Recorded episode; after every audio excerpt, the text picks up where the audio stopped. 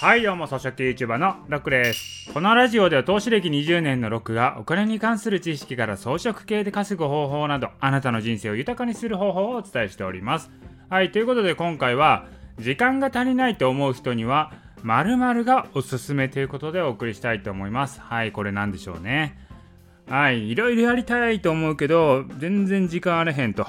全然手が回らへんみたいな言うことありませんかね。あると思うんですけどもそういう時にじゃあどうすればいいかですよね、ま、これ簡単なことなんですけど結構もうビジネスやってる人はみんな使ってます。みんなやってることなんですよね。それ何かというと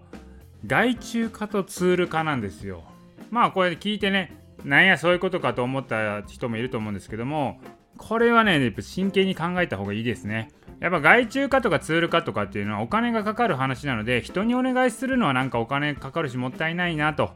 自分でもできるから今度やろうって思うことありますよね。でもね自分でもできるって思ったところでほったらかしてるやつめっちゃありません？いや私めっちゃあるんですよ。あこれできるから自分でやろうと。やろうと思ってることだけがどんどん溜まっていくと。こうなかなか手が進まないわけなんですよ。そういうのめっちゃあります。だから自分でできたとしてもやらないんだったら意味ないんですよね。そういうのはさっさと人にお願いした方がいいと。まあぶっちゃけですけど中途半端な自分のスキルよりもプロにお願いした方が早いこともね綺麗に出来上がることも多いわけですよ。これ重要なのは人に頼むというハードルを下げた方がいいですよね。で私もですね今事業拡大をしているのでそう手が足りないわけなんですよ今年なんかは特に。だから昨年の末にいろんなもの外注しまくったんですよね。まあ経費使わないといけないという観点もあるんですけどだから、いろんなもん外注しましたよ。外注できるもんっていっぱいあるんですよ。例えばなんかブログの記事みたいなのはずっとライターさんにお願いしてるとかあるんですけども、まあ、その他にも私今度新しく YouTube チャンネルを立ち上げるんですけれどもその動画内容のシナリオをね全部外注に出してるんですよ。あとはもうシナリオ通りに動画作るだけという状態なんですね。で他にもこう YouTube やってる時に市場調査ってやらなきゃいけないんですけどめちゃくちゃ大変なんですよ。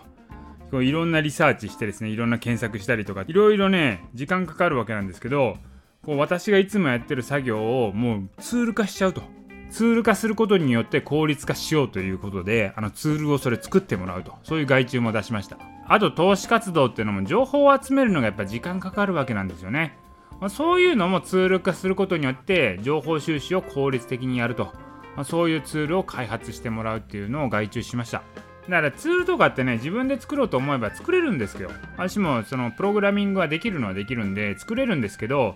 そんな時間ないわけですよ。で、プログラミングって言ってもね、ちょっとした知らないことが出ただけで、それで1時間ぐらいかかったりするんで、まあ、それならさっさと知ってる人にね、お願いした方が早いよね、ということなんですよ。だから人に頼むというハードルね、ほんと下げた方がいいなと思います。だからそういうのを、まあ、どうでもいいことは人に頼んで、自分の本来やらなければいけないこと、創作活動等ですね。そういうのに時間を割り当てられるとまあ、そういう風にした方がいいですよね。そうすることによってビジネスであれば売り上げもどんどん拡大できるということですよ。で、人に頼むって他にもいっぱいあって、例えば家政婦さんにお願いするのもあるだろうし、家の掃除するんだったらもう掃除屋さん、あとなんちゃら代行とかっても世の中にはいっぱいあるわけですよ。